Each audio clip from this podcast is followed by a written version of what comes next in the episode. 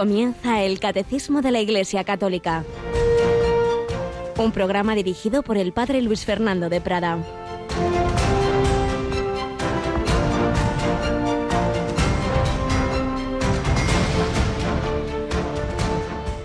Cantaré eternamente las misericordias del Señor.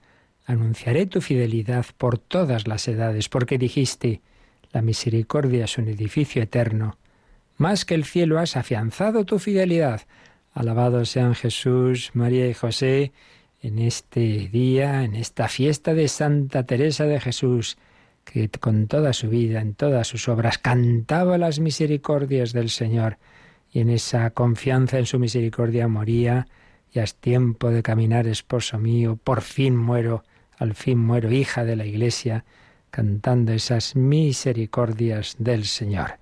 Feliz día 15 de octubre, fiesta de esta doctora de la Iglesia, que ella a sí misma se consideraba una mujer ruin, que no valía para nada, y madre mía, menudo, menudo regalo hizo Dios a la Iglesia y a la humanidad y a España. Es copatrona junto a Santiago Apóstol y siempre debajo de la Inmaculada Concepción, por supuesto, a la que ella tanto quería. Es uno de tantos santos que son muchos casos que pierden a su madre algunos de niños, ella de adolescente, y que se dirige a una imagen de la Virgen y dice, ahora especialmente tú tienes tú que ser mi madre. Pues sí, Teresa de Jesús, maestra de oración, maestra de que nunca podemos prescindir de la humanidad de Cristo, tuvo alguna época tentada de algunas corrientes que hoy, madre mía, están extendidísimas, de pretender llegar a Dios al margen de Cristo, así una mística, no, no, lo, lo más profundo, es entrar en la Trinidad sin necesidad de, Jesús, es solo el principio, luego ya se, se le abandona y dice, ¿cómo he podido pensar semejante cosa? Jesús es camino en todo momento. Quien me ha visto a mí ha visto al Padre, desposada con Cristo en esas moradas por las que iba avanzando de interioridad hasta llegar a ese matrimonio espiritual eh, reformadora esa mujer que siendo tan contemplativa y tan divina era tan humana. En fin, estaríamos horas y horas hablando de Teresa de Jesús. Buenos días, Mónica. Aquí te tenemos también. Muy buenos días, padre. La verdad es que es una gran fiesta. Hay que felicitar a todas las Teresas. También en la radio tenemos unas cuantas. Pues es verdad, todas las Teresas, a todas las y los carmelitas. Tú, por cierto, vives en una localidad donde hay un Carmelo, ¿verdad? Sí, sí. Hay muchos Carmelos, palomarcicos, decía Santa Teresa. Se alegraba tanto de cada fundación, decía, y hay otro sagrario, porque tenían un gran amor a la Eucaristía, otro lugar donde está Jesús rodeado de almas vírgenes amantes de Jesucristo.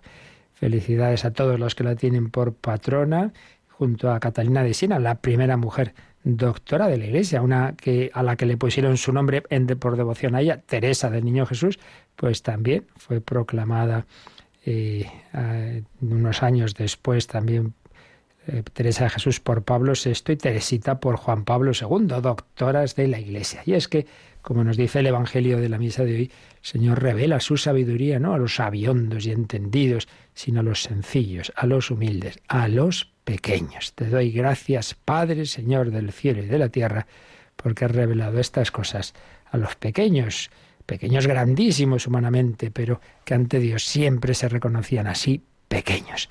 Pues pedimos a Santa Teresa esa serenidad que brota de estar arraigados en Dios, nada te turbe, nada te espante, y poder morir, pues como decía ella en su poesía, ve ante mis ojos, muérame yo luego, pues contemplando ese rostro de Cristo. Y precisamente terminamos hoy de resumir la vida y conversión de Hermann Cohen, que se hizo, como ayer eh, recordábamos, y ahora acabaremos de contar, Carmelita, según lo cuenta otro Carmelita, el padre Tomás Álvarez. Pues vamos adelante con este programa de hoy.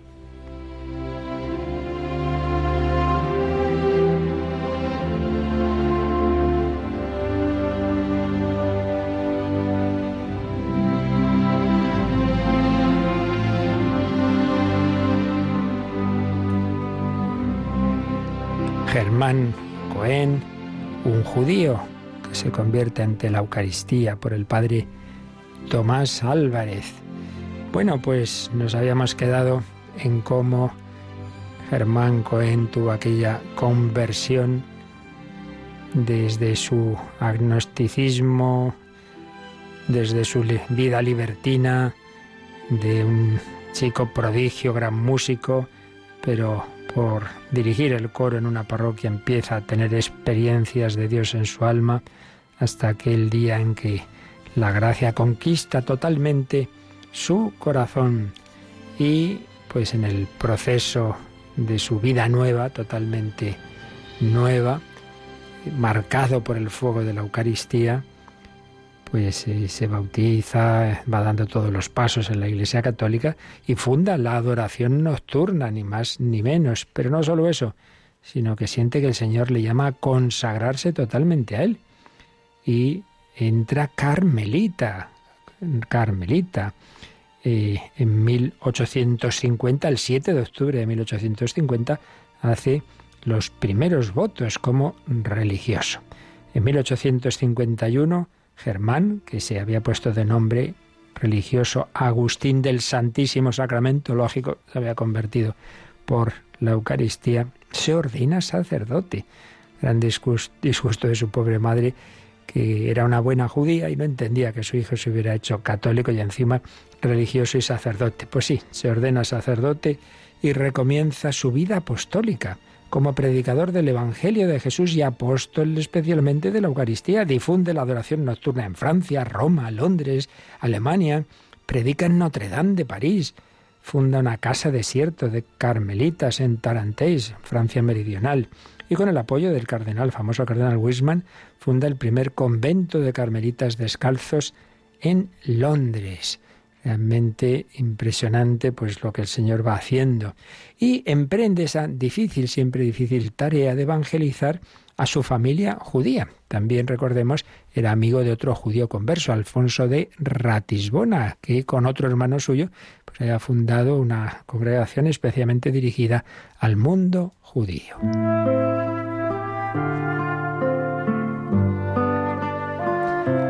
Obviamente le dolía especialmente la distancia de su madre. Intentó que se convirtiera a la fe cristiana, pero nunca lo conseguiría.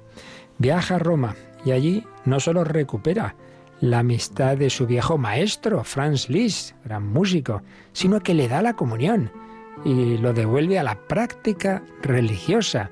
También se encuentra con su antigua admiradora, aquella novelista que tenía ese seudónimo de George Sand, y con aquellos amigos de su anterior vida bohemia, claro que ahora la mayoría lo desprecian y humillan, pero ya había aprendido a estar arraigado en Cristo. Nada le turbaba, nada te turbe, nada te espante. ¿Y cómo culmina la vida de este hombre? Pues de una manera humanamente dolorosa, pero desde la fe gloriosa. Estamos en el año ya 1870. Tiene 50 años de edad y está ya la guerra franco-prusiana, en la que es derrotada Francia, Napoleón III en Sedán, el 2 de septiembre de 1870. Todo ello vierte una ola de desolación y, humillación sobre toda Francia. Sabemos que hubo, pues, bastantes batallas entre Francia y Alemania. Tras ellas sobreviene un recrudecimiento brutal de la persecución religiosa. Por ser religioso y alemán de origen, Germán es un riesgo permanente para la comunidad carmelita en la que reside. Por eso emigra, por no decir huye, a Suiza. Y en Suiza se le brinda enseguida la posibilidad de trasladarse a Alemania para asistir a los soldados franceses prisioneros, víctimas de la miseria y de la peste. Viaja a Berlín. Allí le hacen capellán oficial del tristísimo campo de concentración de Spandau, ese que luego nos suena a nosotros porque en él estuvo tantos años eh, eh, este Hess, aquel lugarteniente de, de Hitler, pero que en aquel momento fue una inmensa cárcel de 6.000 soldados franceses. Los asiste día y noche, reparte ropas, busca alimentos y medicinas, los confiesa, visita y asiste personalmente a los moribundos de viruela en el hospital. Y en el hospital contrae él mismo la epidemia. No tuvo miedo, no tuvo miedo, era más importante atender espiritualmente a aquellos hombres que el, evitar su contagio.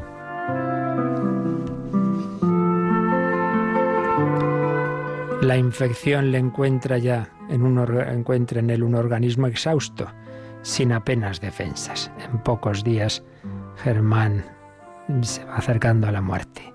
Recibe los sacramentos en plena lucidez, saca fuerzas de flaqueza y por última vez utiliza el recurso de la música. Semiagónico canta el Te Deum de acción de gracias, el Magnificat de la Virgen y la Salve. Qué bonito. El músico que al principio la música le llevó la vida libertina, muere ahora cantando al Señor, cantando a la Virgen María. Fallece el 20 de enero de 1871 en ese mismo hospital donde estaban muriendo tantos pobres soldados franceses a quienes había cuidado y amado con toda su alma. Pues una historia más, poco conocida quizá por la mayoría de nosotros, de un hombre que se encontró con Cristo, el hombre Cristo Jesús, que está presente en la Eucaristía y que es Dios. Eso que no podían aceptar los judíos y su madre de Germán. Bueno, un hombre más o menos bueno, pero Dios sí, Dios hecho hombre. Pero recibir esa fe es una gracia a la que hay que abrirse y que hay que pedir. Evidentemente, Él se abrió y no solo se hizo cristiano, sino religioso, carmelita, descalzo y sacerdote. Pues nos encomendamos también a Él, fundador de la adoración nocturna, que tengamos también nosotros ese gran amor a la Eucaristía.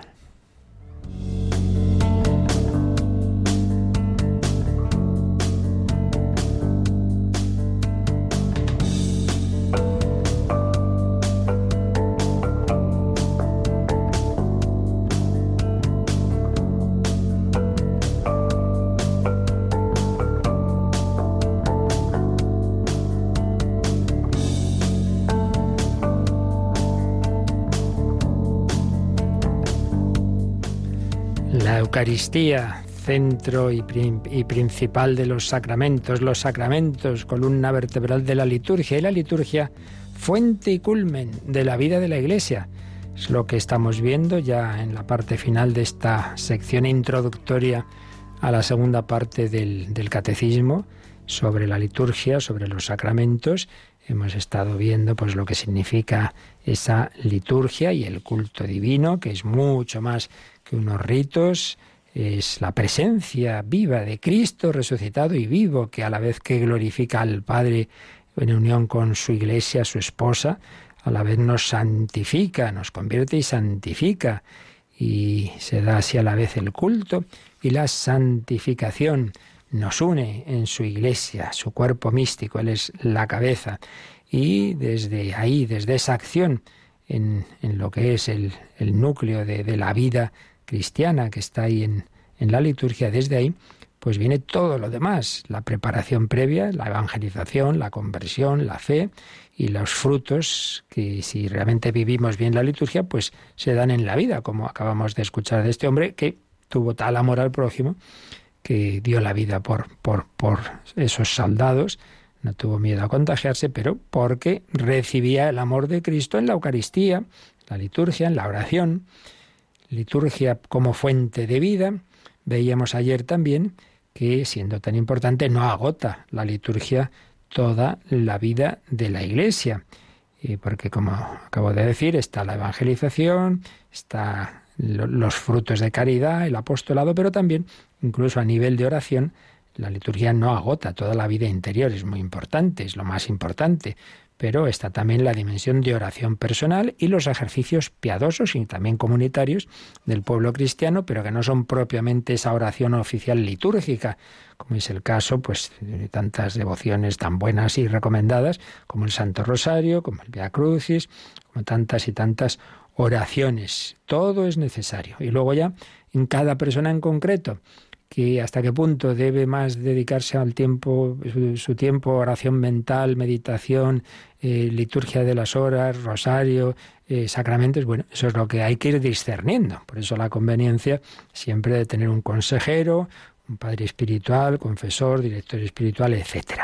Como Santa Teresa, pues tuvo, evidentemente, también para ella la liturgia era lo principal, pero es gran maestra de oración mental personal, que no es litúrgica, gran maestra. Y, desde luego a ella, como a otros maestros de, de la historia de la Iglesia, debemos acudir, que nos enseñen, han ido por delante. Y no nos olvidemos de que la cuarta parte del catecismo es precisamente sobre la oración y recoge muchas enseñanzas de, ella y de tantos otros santos. Bien, pues nos queda un último apartado de, esta introducción a la parte de la liturgia que se titula Catequesis y Liturgia. Pero el 1074 empieza con una cita del, del Vaticano II que ya la hemos mencionado varias veces, pero como aparece aquí, vamos a insistir un poquito más en ella. Vamos primero a leer este número entero, Mónica, el 1074. La liturgia es la cumbre a la que tiende la acción de la Iglesia y al mismo tiempo la fuente de donde emana toda su fuerza. Por tanto, es el lugar privilegiado de la catequesis del pueblo de Dios. La catequesis está intrínsecamente unida a toda la acción litúrgica y sacramental, porque es en los sacramentos y sobre todo en la Eucaristía donde Jesucristo actúa en plenitud para la transformación de los hombres. Bien, pues un número, este 1074, que está hecho prácticamente de, dos citas. La primera, como digo, del Vaticano II, de la Sacrosanctum Concilium, la liturgia es fuente y cumbre, y la segunda de la Catequesis Tradendi, una exhortación apostólica postsinodal de Juan Pablo II sobre la catequesis. Vamos por partes. Primero vamos a comentar un poquito esta frase que ya, ya la hemos ido en el fondo explicando en los días anteriores, pero aquí vamos a insistir un poquito más. La liturgia es la cumbre a la que tiende la acción de la Iglesia y al mismo tiempo la fuente de donde emana toda su fuerza. Una expresión en el original, en el original latino ya clásica. Fons et culmen. Fuente y culmen. Fuente y cumbre. Traducimos nosotros o también culmen se entiende perfectamente. La liturgia es la cumbre o, la, el culmen a la que tiende la acción de la Iglesia. Es lo sumo, lo más grande. Entre otras cosas, entre otras cosas, porque en el cielo en la gloria eterna ya no habrá evangelización, ya no habrá muchas catequesis, no, ya de eso no hay nada. Y en cambio, la liturgia será eterna, con los ángeles y los santos, en esa glorificación de Dios, que a la vez que, que le glorificamos por ser Él todo amor, bondad, y darle gracias, cantaré eternamente las misericordias del Señor, a la vez es algo que nos une, pues cuando, como cuando un coro está cantando y todos están felices, están contentos, nos une, nos hace disfrutar, pues como ese músico que, que, que, se mete tanto en la, en la pieza que realmente entra en éxtasis ya, es que ni, ni, es consciente del tiempo que está pasando. Un éxtasis permanente, pero no de atontamiento, sino de, de alegría, de gozo, de, de, amor de Dios, de amor del prójimo. La liturgia es lo que queda, es esa glorificación de la, de, la Trinidad de la que habla el libro del Apocalipsis, esa liturgia eterna de la que, como también veremos, participamos aquí, entre las sombras de esta vida. Liturgia cumbre y liturgia fuente. La liturgia es la cumbre a la que tiende la acción de la Iglesia y al mismo tiempo la fuente de donde emana toda su fuerza. Bueno, no hacemos más que repetir lo mismo una y otra vez. ¿De dónde vamos a sacar la fuerza para la caridad fraterna, para la evangelización, para tener paciencia con estos niños en la catequesis que me, que me ponen ya malo, de que no paran aquí quietecitos? Pues de ahí, de ese amor de Jesucristo presente en la Eucaristía. Fons et culmen. Aunque ya digo que de esto ya hemos estado hablando, viendo las diversas dimensiones de la Iglesia, pero vamos a, a ver cómo lo exponen estos grandes autores que estamos citando, entre otros manuales muy buenos de liturgia, Padre José Antonio Abad y Padre Manuel Garrido, que ya está en la liturgia eterna. Nos recuerdan como el sacerdocio de Cristo. Este, esto siempre hay que partir de lo mismo, ¿eh? que el que celebra no es don fulanito, es Jesucristo. El sacerdocio de Cristo realiza su única misión, que ya hemos dicho, tiene esas dos dimensiones, glorificación de Dios y salvación de los hombres mediante un triple ministerio. Jesús, el, el sacerdote eterno, ha realizado y realiza ahora de manera misteriosa a través de la iglesia un triple ministerio. Recordemos, Jesús es, es profeta, es sacerdote, es pastor, pues triple ministerio. Profético, litúrgico y pastoral, pastor y rey. Pero los ministerios profético y pastoral están subordinados al litúrgico, como acabo de decir antes. En él encuentran su máxima expresión, de él extraen su fuerza y eficacia.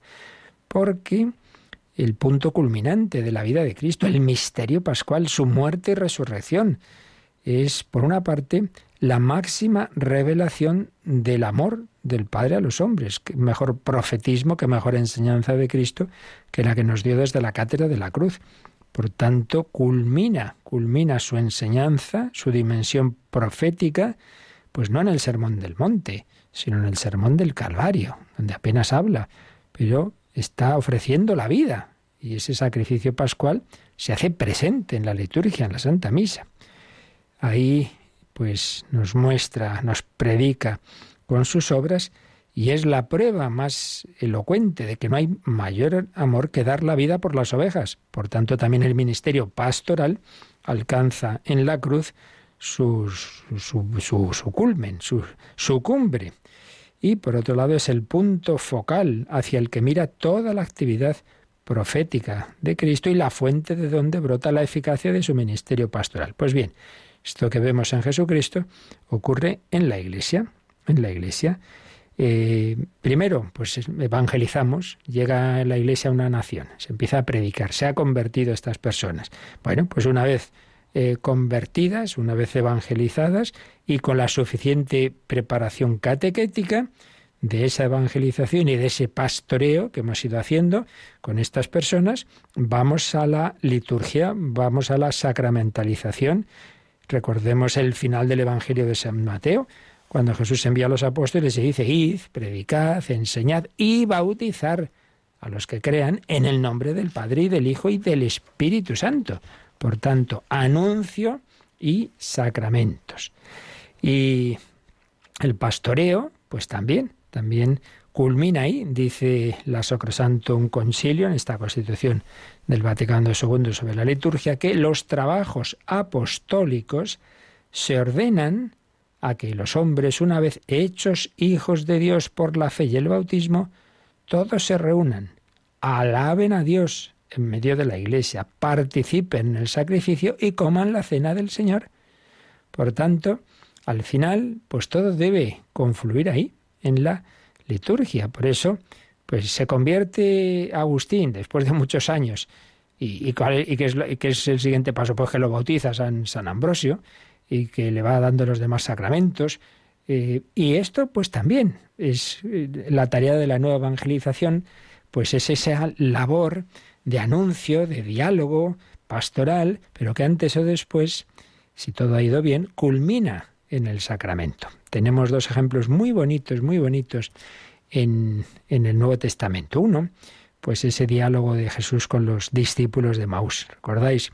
Y os diríamos que han perdido la poca fe que tenían, porque cuando ha llegado la cruz ya se han desanimado y ya abandonan el grupo de los apóstoles y discípulos, se marchan a Maús y el buen pastor, pues sin que lo reconozcan, se pone a caminar con ellos, los escucha, ¿qué os pasa? No, que es que nosotros esperábamos, pero claro, ha pasado esto, lo otro, no sé qué, no sé cuántos. Y después de escucharlos, una, una escena clara de, de acompañamiento espiritual, es cuando ya Jesús les dice, pero, pero insensatos, pero no estaba anunciado que el Mesías tenía que sufrir y tal. Y entonces empieza a hablarles de cómo las escrituras, el Antiguo Testamento, que llamamos ahora nosotros, pues anunciaban eh, esa pasión y, bueno, tantas dimensiones de lo que iba a hacer el Mesías. Entonces, segundo momento, ¿no? Esa evangelización desde la palabra de Dios. Y según van caminando, esos hombres van recobrando la fe, se va encendiendo su corazón. ¿Cuál es el siguiente paso? Quédate con nosotros. Y entonces se van a poner a cenar y dicen que Jesús partió el pan. Es una expresión que en San Lucas está claro que hace referencia a la Eucaristía. Fuera que la celebrara Jesús, o al menos que sea un, un signo, el caso es que ahí recuerdan enseguida eso, uy, es Jesús, lo reconocen. entonces ya desaparece, ya no hace falta esa presencia, ya está, ya está en su corazón. Bueno, pues esto le ha pasado a tantos conversos, ¿no? Como pues culmina su conversión ahí, en la Eucaristía, como el caso que hemos estado viendo estos días de Germán Cohen.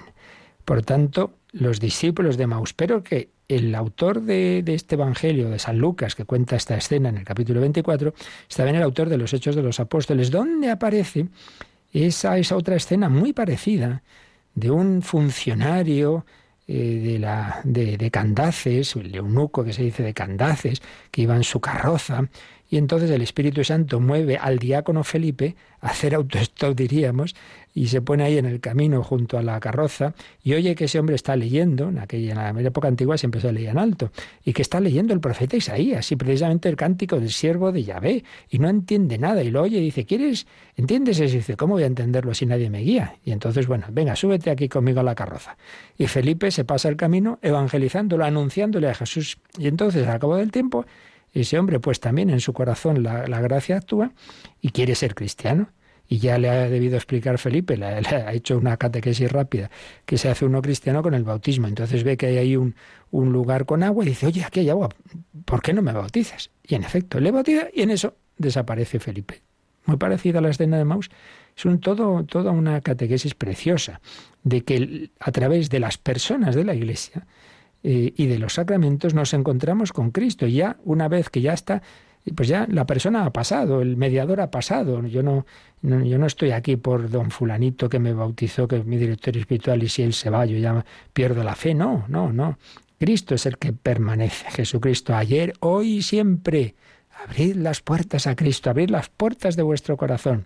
En definitiva, que esa evangelización culminó en la sacramentalización, signo de la Eucaristía en Emaús, y el bautismo en este eunuco de Candaces. Por tanto, la liturgia, fuente y culmen.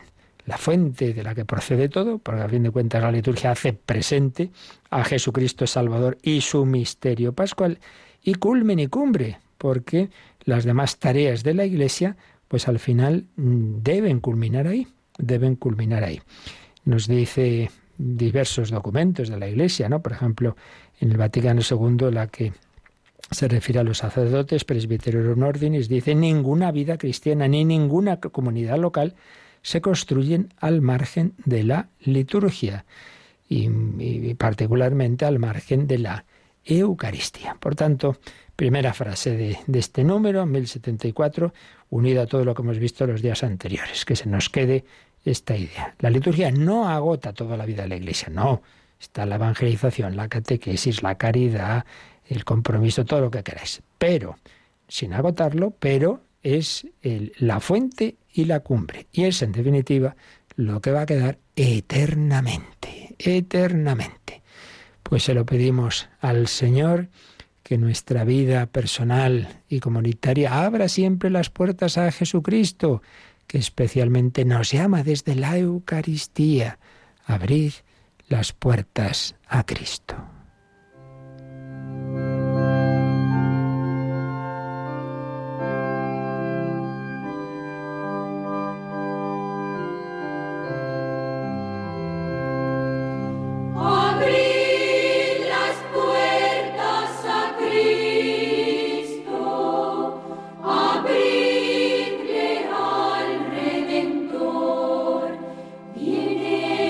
感動。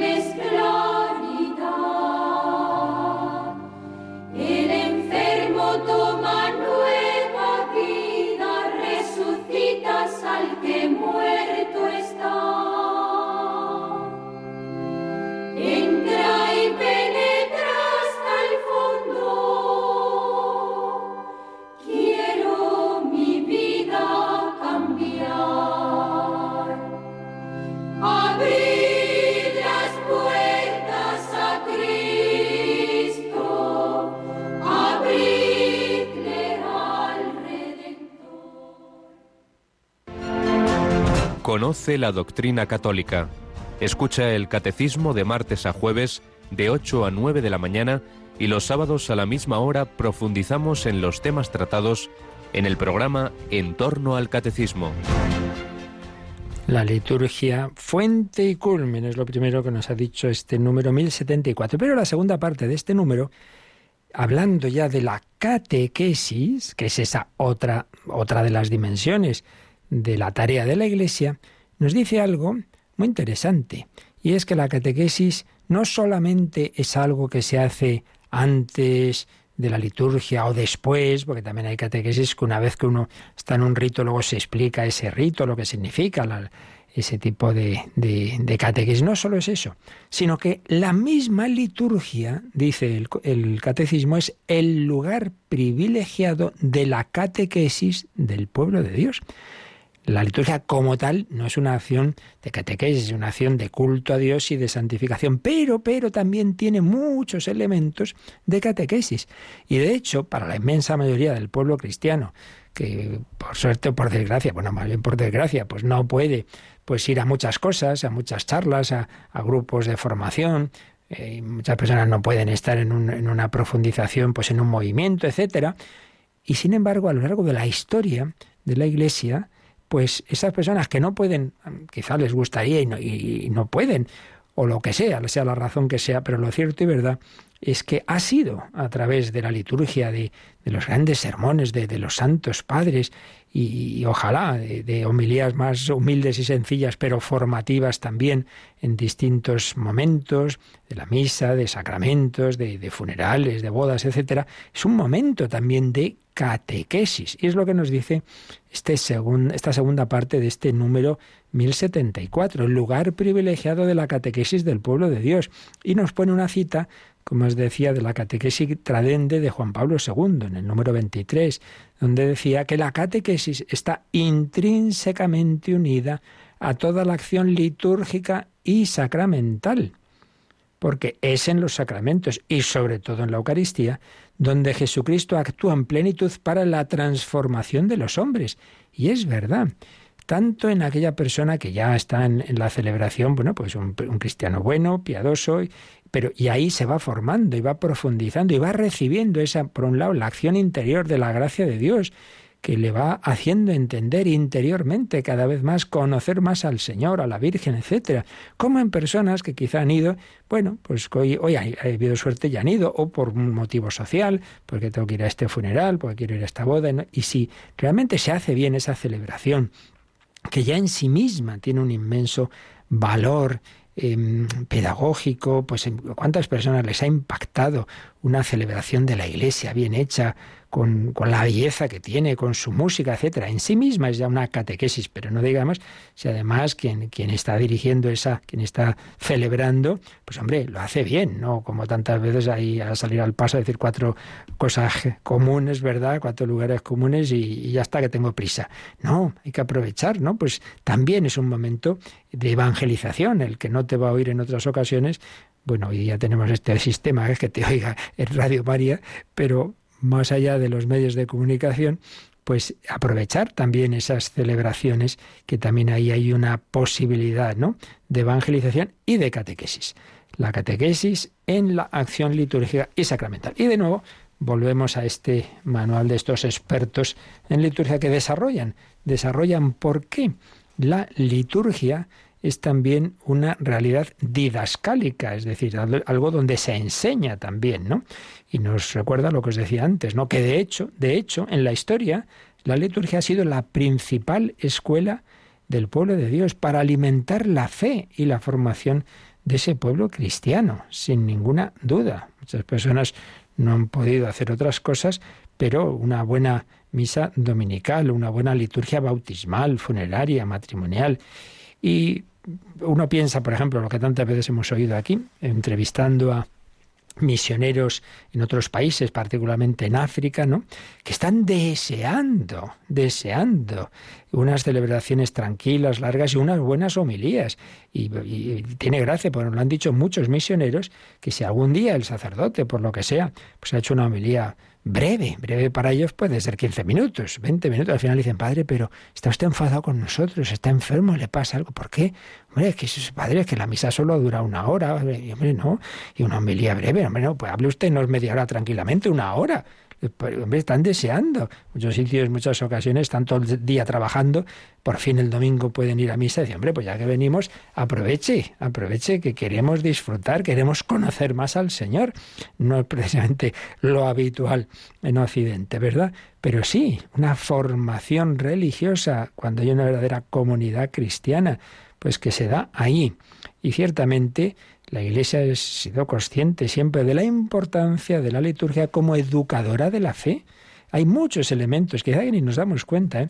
en que se, se, nos va formando a todos a través de la liturgia. Señalan estos autores, pues puestos a profundizar un poquito y a, y a diseccionar qué hay en la liturgia que nos enseñe, ya decimos que el fin directo no es ese, es esa gloria de Dios, esa santificación, pero a la vez también tiene esta, esta dimensión catequética. Pues señalan cuatro pilares, contenidos, estructura, lenguaje y clima de la celebración. Contenidos.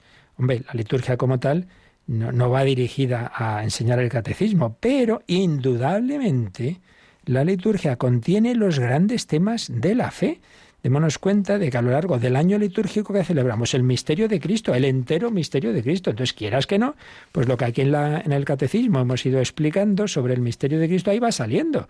Porque claro, hablas de, de la, de la encarnación del Hijo Eterno de Dios, hablas del nacimiento de María Virgen, hablas de, su vida oculta, de su vida pública, de su llega la Semana Santa, de la pasión, la muerte, la resurrección, las grandes verdades de la fe. Pero también leemos el Antiguo Testamento, la historia de la salvación. En fin, que, que mil temas, muchas oraciones, por supuesto el credo, el credo, hay dos que podemos rezar en la, en la Santa Misa, el símbolo de los apóstoles y el de Nicea Constantinopla, precisamente los dos credos en torno a los cuales el catecismo de la Iglesia Católica nos ha ido explicando la doctrina que creemos en la primera parte del catecismo, que ya terminábamos. Pues todo eso está ahí en la liturgia. Por tanto, contenidos de la liturgia que nos enseñan, que son didascálicos. Pero también dice, dicen estos autores, la estructura como tal, la estructura como tal de la liturgia, vemos que tiene, que, en sí misma es, es didascálica, nos enseña por qué. Pues mirad, porque siempre, o prácticamente siempre, a veces si hay un rito de urgencia eh, y, de brevedad no se puede hacer todo como se debería, pero lo que son los momentos ya directamente de acción del sacramento va precedido de una liturgia de la palabra. La misa es evidente, es evidente. Primero es la liturgia de la palabra, las lecturas y todo lo que eh, incluye, ¿no? Pues esa primera lectura, el Salmo, la segunda lectura, el Evangelio, la homilía, el credo, las peticiones, todo eso es liturgia de la palabra. Y luego ya viene la liturgia propiamente sacramental y eucarística, pero primero la liturgia de la palabra y con la homilía, que precisamente pues debe explicar bueno, y eso en los demás sacramentos. Pues, pues eh, una boda, pues no es ya, aquí se casan, sino, hombre, primero unas lecturas, incluso aunque sea sin misa, y una explicación. en el bautismo y un poco en todo. La misma confesión, el ideal, ahí es donde muchas veces también por, por circunstancias de, de, tiempo, pues la parte de, de, liturgia de la palabra queda muy corta. Cuando se hacen celebraciones comunitarias, sabéis, hay una primera parte de lectura y luego ya cada uno se va confesando. Pero incluso en privado está aconsejado, que por desgracia muchas veces no lo hacemos, que se diga, se recuerde algún, algún texto, alguna, aunque sea por lo menos una frase del, de la palabra de Dios. Así pues, estructura. Tercero, el lenguaje. El lenguaje. No es un lenguaje litúrgico que está pensado para comunicar conceptos. No, es verdad. Pero en sí mismo es un lenguaje didáctico que no se dirige solo a la inteligencia, sino a la afectividad, a la intuición. Y es un lenguaje muy variado, porque el lenguaje no solo son palabras, ¿eh? también es la música, es un lenguaje, y los gestos son un lenguaje, claro, como entre nosotros. Una persona, hola, buenos días, buenos días, pero te dice con una cara de perro y ya te das cuenta que hay un lenguaje ahí de que no, no le cae muy bien. Pues hay un lenguaje en la liturgia. Las lecturas, los himnos, las antífonas, las oraciones tienen diversos géneros literarios, pero también, como digo, el cántico es lenguaje. Los signos son un lenguaje. Hombre, si ahora nos ponemos de rodillas, eso querrá decir algo, ¿no? Si nos arrodillamos en la consagración, ¿qué quiere decir eso? Oiga, que el que viene no es Pepito de la esquina, que es el Hijo de Dios hecho hombre. Entonces, al nombre de Jesús, toda rodilla se doble en el cielo, en la tierra, en el abismo. Es un gesto que nos enseña. Claro que sí.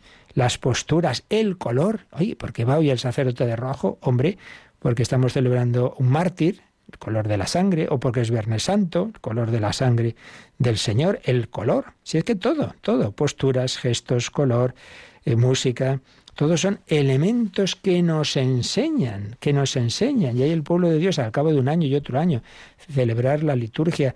Claro, las cosas eh, es como otra vuelta más y otra sobre estas verdades y se nos van quedando. Y entonces muchas personas que, repito, no han podido tener otro tipo de formación, que gracias a Dios hay medios como este mismo de la, de la radio, pero ciertamente en la liturgia han aprendido muchas cosas. Así pues, el lenguaje y finalmente señalan estos autores el clima, es decir, quieras que no hay un clima en las celebraciones litúrgicas, si se hace bien, un clima de silencio, un clima de oración, que nos enseña, por ejemplo, por ejemplo, siempre me viene a la mente ese momento inicial de la celebración de Viernes Santo. ¿Os acordáis cómo es el, el, inicio de la celebración de Viernes Santo? No hay cántico de entrada, hay silencio. Y llega el sacerdote y se postra en el suelo. Se postra por completo. Es un momento, pues muy especial. Hay un clima ahí. ¿Un clima de qué? De que ante algo tan gordo, como que celebramos ese día la muerte de Dios hecho hombre. Pues lo mejor es callarse, como en un tanatorio, muchas tantas palabras vacías que se dicen y tal. Miren, mucho mejor es estar ahí, decir que quieres a esos familiares del difunto, pero muchas veces es mejor no decir gran cosa. El silencio. Pues también callarnos.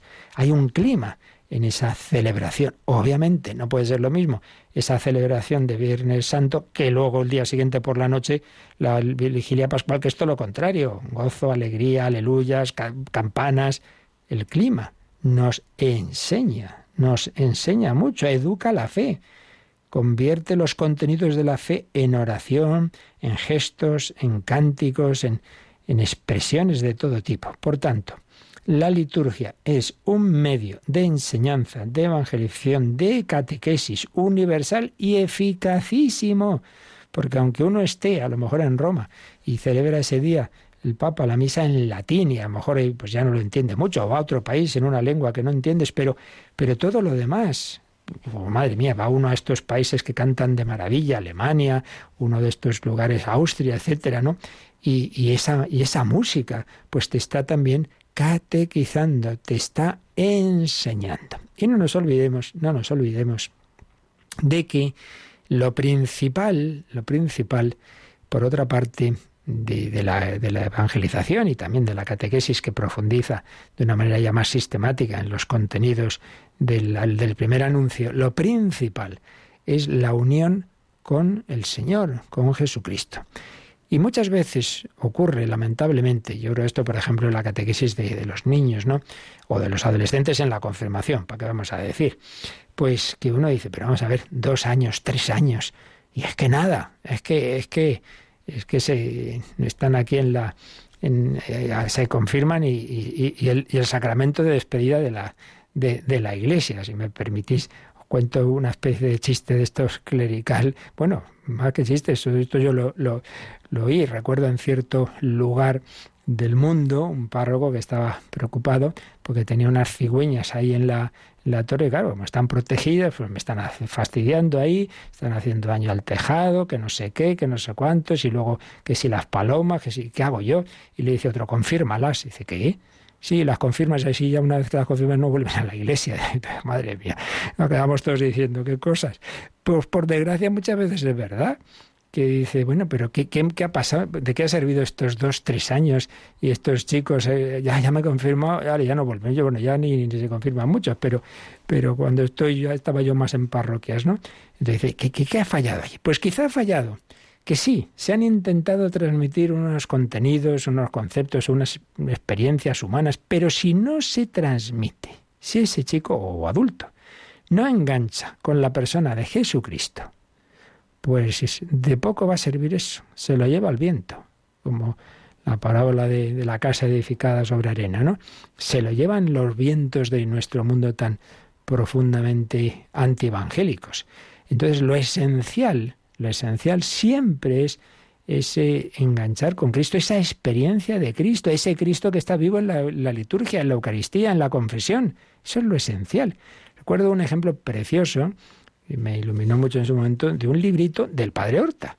Nuestro querido padre Manuel Horta trabajó de joven en, en colegios y él tiene algún libro sobre eh, iniciación a la oración de, de adolescentes y preadolescentes. Y, y, recuerdo que ponía este ejemplo, que me parece que es muy verdadero.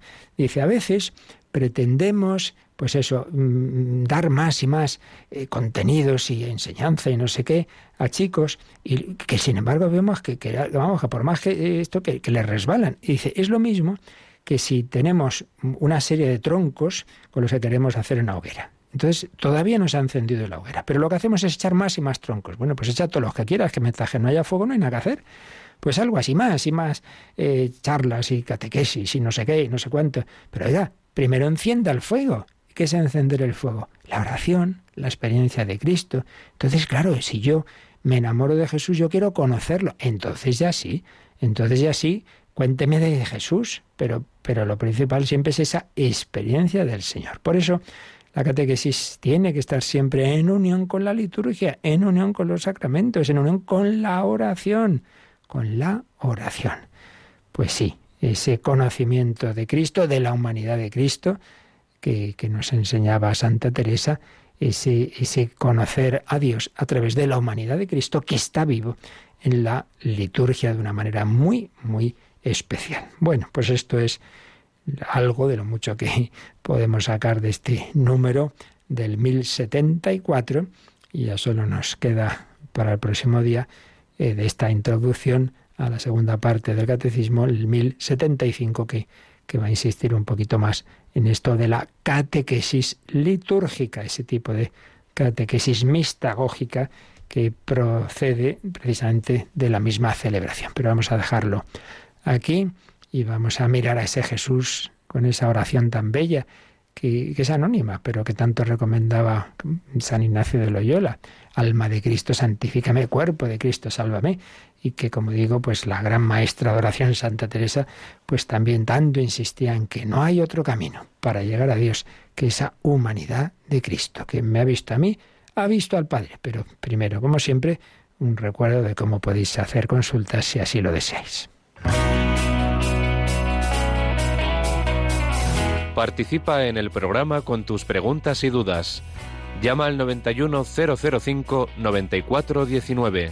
91005 9419.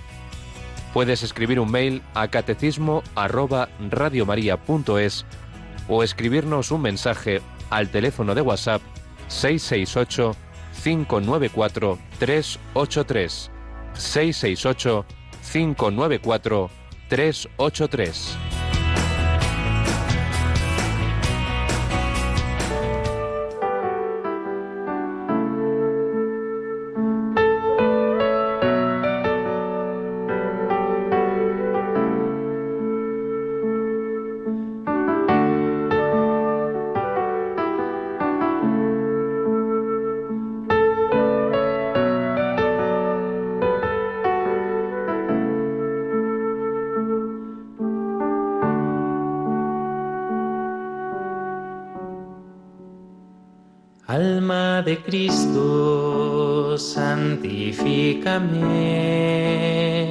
Cuerpo de Cristo, sálvame. Sangre de Cristo, embriágame. Agua del costado de Cristo, lávame. Pasión de Cristo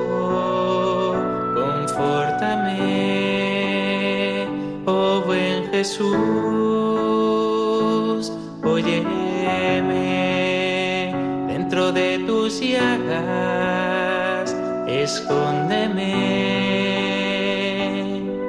No permitas que me aparte de ti, del enemigo defiéndeme en la hora de mi muerte, llámame y mándame ir a ti para que con tus santos te alabe por los siglos de los siglos. Amén. Alma de Cristo, santifícame. Cuerpo de Cristo, sálvame. Sangre de Cristo, embriágame. Agua del costado de Cristo, lávame. Pasión de Cristo, confórtame. Oh buen Jesús, óyeme dentro de tus llagas, escóndeme. No permitas que me aparte de ti,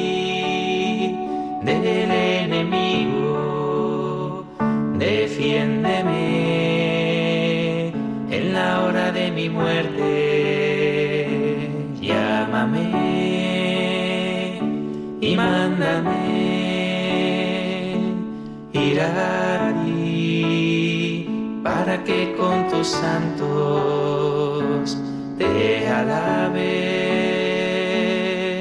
por los siglos de los siglos. Amén. Para que con tus santos te alabe en la liturgia eterna. ¿Tenemos por ahí alguna consulta, Mónica? Sí, nos eh, ha llamado Jaime y nos pregunta qué quiere decir San Pablo cuando dice que somos pueblo de reyes. Muy bien. San Pablo y San Pedro y no sé si en algún sitio más, ciertamente. Pues precisamente, mira, tiene que ver con lo que hemos dicho antes de que Jesucristo tiene en su persona, pues es un poco todo, ¿verdad? Todo lo que estaba eh, en, separado en el Antiguo Testamento se concentra en él. El pueblo de Israel eh, tenía sacerdotes, profetas, reyes, pastores, y todo eso, bueno, y, y hay más dimensiones, como digo, luego tenía el templo, eh, la alianza, todo, todo, todo, todo era un anuncio de Cristo, sacerdote, profeta, rey, el nuevo templo y tal. Ahora bien, nosotros, precisamente porque nos incorporamos a Cristo por el bautismo y los demás sacramentos que van haciendo cada vez más fuerte esa unión con Jesucristo, participamos de lo que es el Señor. Claro, la manera, eso, digamos, pequeña y participada del que lo vive todo a ese nivel de, del, del Hijo Eterno de Dios. Él es el Hijo Eterno de Dios, nosotros somos hijos adoptivos de Dios. Y Él es sacerdote, profeta y rey, entonces nosotros participamos de ese ser sacerdotes, profetas y reyes. Y de hecho en el bautismo, el momento en que se unge la cabeza con el santo crisma, se hace una oración que justamente hace alusión a eso, a cómo el, el nuevo cristiano queda incorporado a Cristo y participa de su sacerdocio, profetismo y realeza. Sacerdocio. Todos los cristianos, sacerdocio común, ¿por qué? Porque el sacerdote ofrece sacrificio. Bueno, todo cristiano debe ofrecer su propia vida, su oración, su trabajo, el ofrecimiento de obras de la mañana, del ofertorio, sacerdotes. Profetas, porque profeta no es anunciar el futuro, eso puede ser o no. Lo principal es que el profeta habla en nombre de Dios. Todo cristiano está llamado a ser profeta evangelizando, catequizando, dando testimonio. Y rey, es la pregunta que nos hace Jaime, ¿no? Pues primero, porque estamos llamados a ser dueños de nosotros mismos. Por el pecado, pues quedamos todos ahí internamente rotos y cuántas veces no hago el bien que quiero sino el mal que no quiero, que dice el propio San Pablo. No soy dueño de mí mismo, hago lo que no quiero. Ay, otra vez me he enfadado, otra vez se me ha ido esto, otra vez me he emborrachado, otra vez. Entonces, primero, esa realeza en cuanto que yo soy dueño de mí mismo, pero segundo, colaboro a extender ese reino de Cristo, ese reino de Cristo en mi familia, en mi entorno. Entonces, somos reyes en cuanto colaboramos con el Rey Eterno, que dice San Ignacio de los ejercicios, Rey Eterno y Señor Universal, a su reino. El reino de Dios es que, que los hombres aceptemos esa su gracia, esa su voluntad en toda nuestra vida. Entonces, yo soy, por la gracia de Dios, voy siendo, vamos, poco a poco, cada vez más, mm, dueño de mí mismo y en ese sentido pues Cristo reina en mí y yo unido a Él, pues soy rey en ese sentido, pero también en tanto en cuanto voy colaborando a extender ese reino, especialmente a través de la caridad, porque es un reino de amor. La civilización del amor es el reino del corazón de Jesús, decía Juan Pablo II. Entonces, somos reyes en tanto en cuanto nosotros mismos, nuestro pensamiento, nuestro sentimiento, nuestras acciones, todo, son, están sometidos al rey entonces yo, gracias por Él, por la gracia de Cristo, pues soy dueño de mí mismo y colaboro a extender ese reino en el mundo. Cristiano, sacerdote, profeta y rey. Pueblo sacerdotal, profético y real, pueblo de reyes, asamblea santa que cantamos en tantas ocasiones. Muy bien, pues pedimos al Señor, a la Santísima Trinidad, su bendición para vivir este día en su presencia, como los santos, glorificando a Dios. La bendición de Dios Todopoderoso, Padre, Hijo y Espíritu Santo, descienda sobre vosotros. Alabado sea Jesucristo.